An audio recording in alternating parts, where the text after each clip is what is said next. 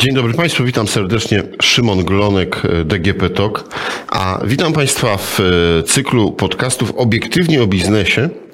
Świat polskiej bankowości oczyma Krzysztofa Pietraszkiewicza. Dzień, Dzień dobry, dobry, panie prezesie. E, po raz kolejny spotykamy się i rozmawiamy o tym, e, jak ta polska bankowość zmieniała się, jak wyglądała, e, jak dostosowywała do tego, jak gospodarka polska się rozwijała, ale też do naszego geopolitycznego, geopolitycznej sytuacji Polski.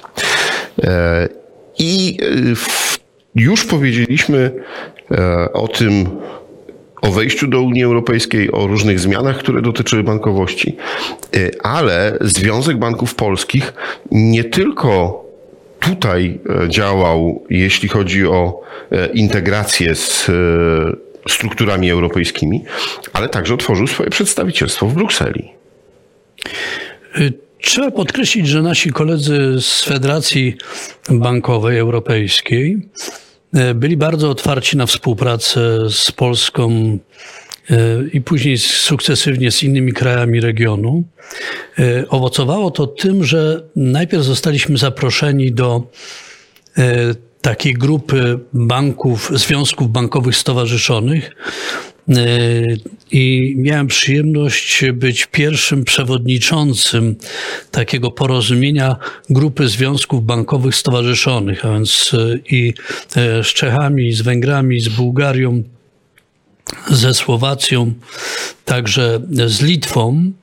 Później sukcesywnie zmienialiśmy się tak, jak się zmieniała prezydencja, mniej więcej w takich interwałach.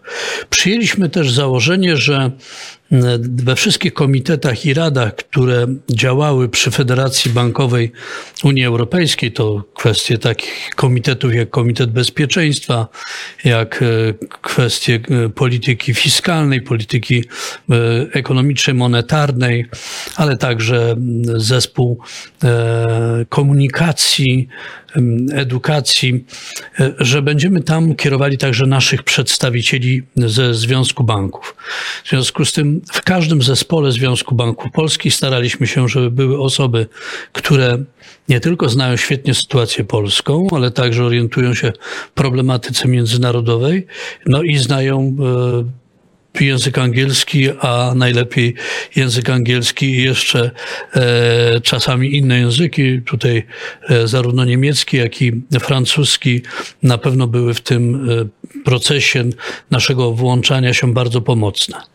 Po pewnym czasie okazało się jednak, że e, ilość tych spraw rozpatrywanych przez Parlament Europejski, przez europejskie władze nadzorcze, przez władze e, monetarne e, czy przez samą Komisję Europejską jest tak duża, że musieliśmy uruchomić nasze przedstawicielstwo. No, nie mieliśmy na to tak od razu pieniędzy. W związku z tym umówiliśmy się z kolegami z federacji, że będziemy delegować na półroczne lub roczne staże naszych pracowników, częściowo dzieląc koszty e, z federacją, czyli mieli miejsce, krótko mówiąc, jakieś biurka, e, gdzie mogli urzędować, uczestnicząc w pracach Federacji Bankowej Unii Europejskiej. No i część kosztów, e, głównie zakwaterowanie, pokrywał Związek Banków Polskich. Dzięki temu e, kilka osób świetnie e, zorientowało się w działaniach Federacji Bankowej Unii Europejskiej, rozpoznało wszystkie e, instytucje i osoby w tych instytucjach pracujące.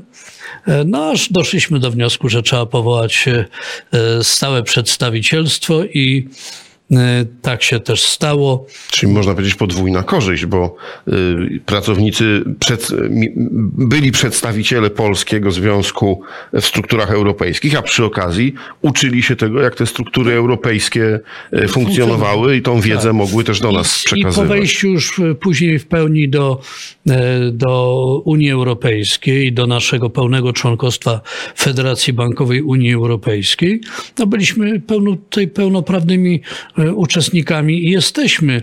E, bierzemy udział w pracach e, Rady Systemu Płatniczego, Europejskiej Rady, ale także w specjalnej instytucji, która zajmuje się właśnie wskaźnikami referencyjnymi to są e, ważne gremia, a nasz jeden z kolegów dyrektorów e, większość czasu spędza e, czy to w Brukseli, czy w Strasburgu, czy we Frankfurcie, w zależności od tego, gdzie ob- obradują które instytucje, czy też w Paryżu, które przed chwilą wymieniłem. Także to jest ważny rodzaj działalności. Kiedy trzeba, organizujemy tam spotkania, organizowane są różnego rodzaju briefingi, czy to z europosłami, czy to e, z urzędnikami Komisji Europejskiej, aby różne aspekty naświetlić z punktu widzenia e, naszego kraju, czy naszej krajowej bankowości. Mhm. Y, Poruszył Pan jeszcze jeden temat, o którym też jeszcze nie rozmawialiśmy. Finansowanie Związku Banków Polskich. E, W jaki sposób? No, powiedział Pan, że nie było środków na to, żeby od razu otworzyć przedstawicielstwo, trzeba było poczekać, e, zgromadzić te środki. W jaki sposób finansuje się e, Związek Banków Polskich? W naturalny sposób y, izby gospodarcze najczęściej są finansowane ze składek członkowskich. I podobnie rozpoczynaliśmy my przez pierwsze kilkanaście miesięcy. Y, Ale też trzeba powiedzieć, że y, zwróciłem się do kolegów y, z niektórych banków o to, by wsparli nas materialnie. Czy to wypożyczając nam komputery, czy wypożyczając nam jakieś tam drobne meble. To było niezbędne, bo nie mieliśmy takich pieniędzy. To może brzmi e, niewiarygodnie, e, bo w banku, ale po prostu te środki, które są stawiane do dyspozycji, związane z kapitałami, z bazą materialną, o, trzeba wypracować przez jakiś czas. No, a startująca instytucja nie miała na to e, takich możliwości.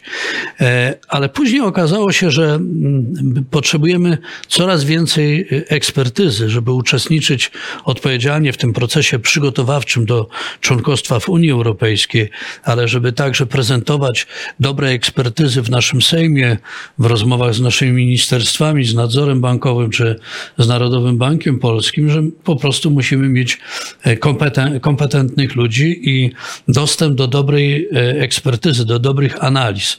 Bez tego po prostu bylibyśmy mm, e, niewiarygodni, ślepi, no i, i nieprzygotowani odpowiednio.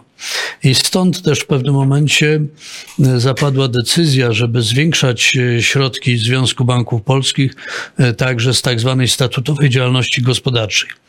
Czyli takiej działalności, która, mm, czy takich działań i takich usług, którymi banki były zainteresowane bardzo, były to potrzebne i są to potrzebne działania i banki i inne instytucje płaciły nam za to. Jakie to e, takie produkty? Przede wszystkim pro- produkty czy usługi informacyjne, na przykład rejestr dokumentów skradzionych, zastrzeżonych, zgubionych, rejestr kart bankowych e, skradzionych, rejestr zastrzeżeń, ale także informacje o klientach, e, pewne dochody z działalności szkoleniowej, kształceniowej. Decyzja była prosta. Może związek może prowadzić taką działalność, na którą jest zapotrzebowanie w bankach i w innych instytucjach finansowych i które to usługi lub produkty zostaną od związku e, zakupione. I no i po pewnym czasie okazało się, że te m, dochody ze statutowej działalności gospodarczej e, są znacznie większe niż ze składek, ale to jeszcze jeden walor tego całego przedsięwzięcia, że dzięki temu budowaliśmy także bardzo unikalne kompetencje w samym Związku Banków Polskich.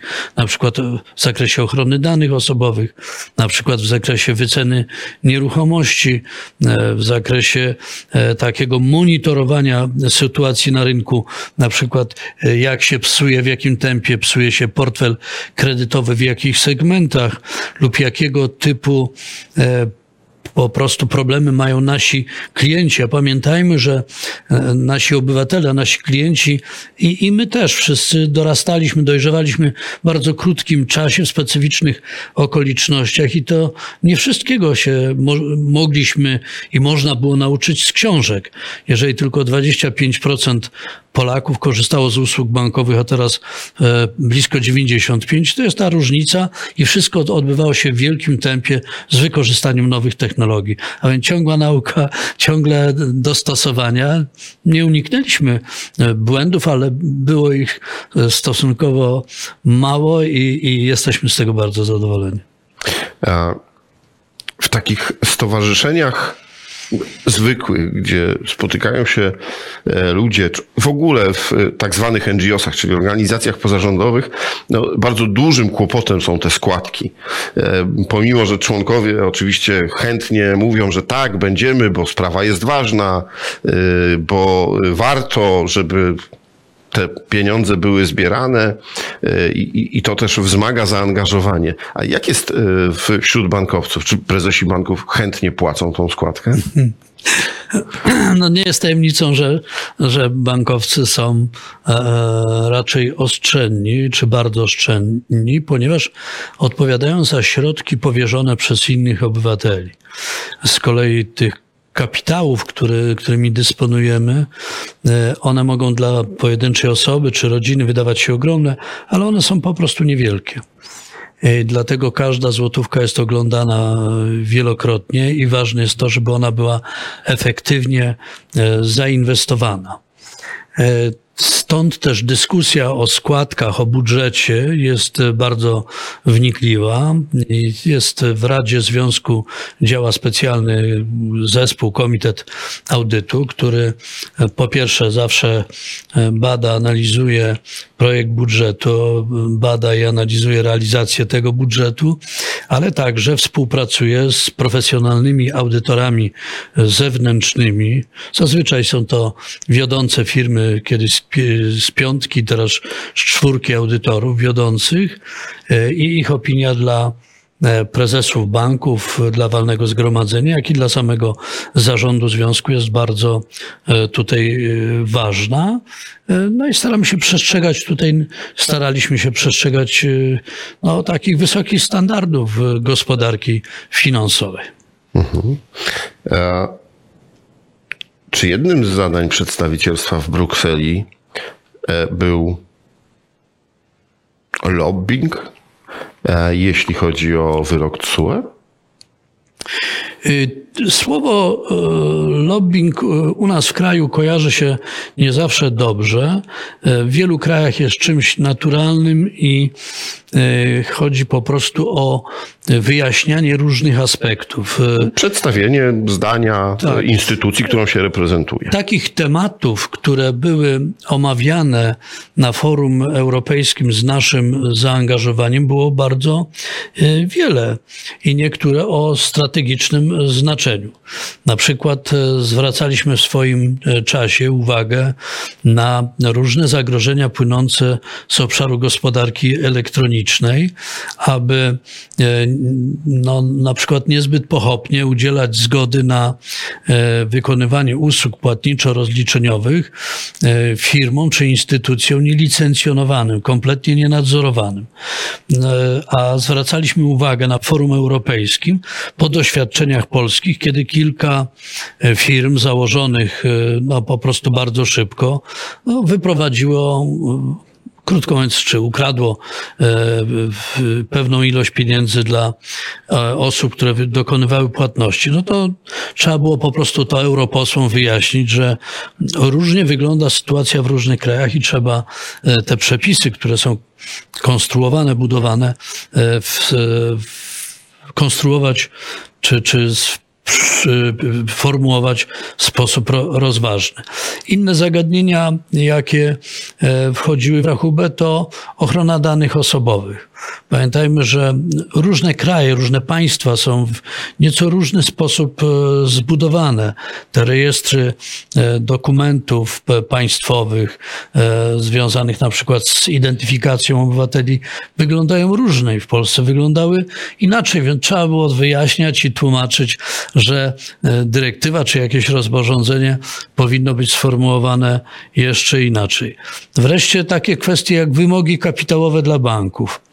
No, jeżeli w jakimś kraju system bankowy spokojnie się rozwijał przez 150 czy 200 czy 250 lat, a w naszym kraju przez 20-15 e, ten nowoczesny system bankowy, to trzeba było wyjaśniać, że e, w tak krótkim czasie nie ma szans, żeby bank spółdzielczy miał kilkaset tysięcy euro kapitału. Mały, lokalny bank spółdzielczy. W związku z tym zabiegaliśmy o nieco dłuższe okresy przejściowe, bądź nieco niższe wymagania wyrażane, jeśli chodzi o kapitał w e, euro. To chodziło po prostu o wydłużanie tych okresów, czasami o dwa, czasami o e, trzy lata. Podobnie w kwestiach dotyczących e, finansowania kredytem konsumenckim. Niektóre kraje, które miały kilkadziesiąt lat doświadczeń e, w oferowaniu kredytów konsumenckich i my, e, będący na, na początku drogi, więc to wyjaśnianie, zwane można powiedzieć lobbyingiem, po prostu następuje przy każdej okazji, kiedy jest to potrzeba. W przypadku kredytów frankowych, była sytuacja specyficzna, bo tu, tu, trzeba pamiętać, że problem kredytów frankowych wystąpił w 17 krajach równocześnie. E, I w krajach, które należały do strefy euro już, i w krajach, które nie należały do strefy, e, do strefy e, euro. Po prostu to jest coś szczególnego. Ja myślę, że wszyscy mieliśmy taką nadzieję, że po rozpadzie Związku Radzieckiego, że przychodzi era takiego normalnego współdziałania pomiędzy tymi krajami, które się uwolniły czy, czy uzyskały niepodległość, e, że będzie to naturalna, konstruktywna współpraca i nikt nie myślał o jakichś wielkich e, konfliktach czy wielkich zagrożeniach, bo warto po prostu pamiętać, co było przyczyną taką główną problemów z frankami bo to, że nam brakowało pieniędzy i to, że nam brakowało i kapitału, i oszczędności, to sprawa znana. To, że brakowało nam mieszkań, to sprawa znana. To, że Polacy wyjeżdżając za granicę mówili, ale przecież tam kredyty są nisko oprocentowane, dlaczego tutaj ma e, koszt kredytu to 10-12%, skoro w Niemczech, we Francji, e, czy w Szwajcarii, czy e, w Wielkiej Brytanii, czy w Holandii e, to, jest, to są 2-3 punkty procentowe. Otóż tak się działo, ponieważ brakowało nam kapitału, brakowało nam oszczędności i zapotrzebowanie na mieszkania było ogromne. W związku z tym, kiedy inne kraje zgodziły się na nasze wejście do Unii Europejskiej, a myśmy wyrazili ochotę i mało tego w referendum powiedzieliśmy, że chcemy przystąpić do strefy euro, no to postawione zostały nam przez różne instytucje, różnymi kanałami oszczędności obywateli zagranicznej. To dwoma kanałami. Jeden kanał to na inwestycje kapitałowe w polskich bankach, bo niektóre banki miały kłopoty, groziło e, utracenie oszczędności. To byłoby dramatyczne dla tysięcy czy setek tysięcy obywateli. A z drugiej strony, poza tym kapitałem na funkcjonowanie stabilne banków, niektórzy jeszcze zdecydowali się na pożyczenie swoich oszczędności nam, żebyśmy z tych oszczędności mogli udzielać e, kredytów na cele mieszkaniowe, tańszych kredytów mieszkaniowych. Niestety to, co się stało w Stanach Zjednoczonych na rynku nieruchomości z tym światowym kryzysem finansowym później, czy to, co się stało w Afryce Północnej, ta sławna cudzysłów wiosna ludów w Afryce Północnej, wielkie transfery migracyjne, woj, wojna i konflikty takie wzmożone tutaj na Bliskim Wschodzie i wreszcie agresja na mm, w 2014 na Ukrainę spowodowały no, to, co się stało w polityce monetarnej w Szwajcarii. Z jednej strony, z jednej strony uwolnienie franka szwajcarskiego, ale obniżenie stóp procentowych, żeby bronić szwajcarską gospodarkę. To była decyzja Szwajcarskiego Banku Narodowego, ale z kolei u nas na skutek tego, że no jesteśmy słabszą gospodarką. Po prostu obiektywnie słabszą gospodarką. Krajem nie najlepiej w niektórych sferach zarządzanym nadal, niestabilnym, nie do końca przewidywalnym. Stąd też zmiana kursu walut wszystkich, franka, dolara, euro e, i, utrata wartości e, polskiej waluty, jej przeszacowanie. E, I e, wiele osób z kredytem frankowym, krótko mówiąc, finalnie wyszło już bardzo do przodu. Wiele osób jest w takiej sytuacji jak złotówkowicze, natomiast pewna grupa rzeczywiście znalazła się w trudniejszej sytuacji i trzeba było im pomagać. I teraz co trzeba było wyjaśniać na, na rynku tym europejskim? Y, Nie wszyscy tę specyfikę polską e, rozumieli.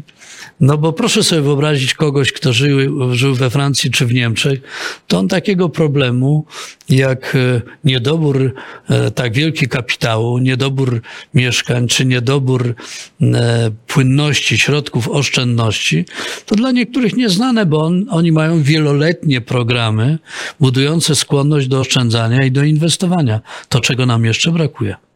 No tak, ale kwestia mieszkalnictwa czy, czy cen mieszkań w Europie Zachodniej e, to jednak jest nadal e, dużo wyższe e, ceny i też społeczeństwa tak powszechnie nie stać na to, więc Tak, tak, kulturowo e, trzeba też powiedzieć, oni chcą być bardziej mobilni i, i niekoniecznie się decydują na posiadanie własnego mieszkania. Stać ich na czynsz, ale nie stać na czynsz plus, plus obsługę kredytu ewentualnie bankowego. Dlatego, ale to w różnych krajach. W Niemczech połowa mieszkań jest e, w formule własnościowej, inne są wykorzystywane w formule na wynajem. Polska pod względem tego e, e, zabiegania o własność jest pionierem właściwie w tak, na, Europie. nasza, nasza specyfika, że jednak Ale lubimy to nie mieć... jest złe, tylko ja myślę, że to, czego się musimy nauczyć w przyszłości, ja to nazywam e, odkryciem skarbów naszej gospodarki, to jest używanie tej własności do tego, by rozwijać własną przedsiębiorczość.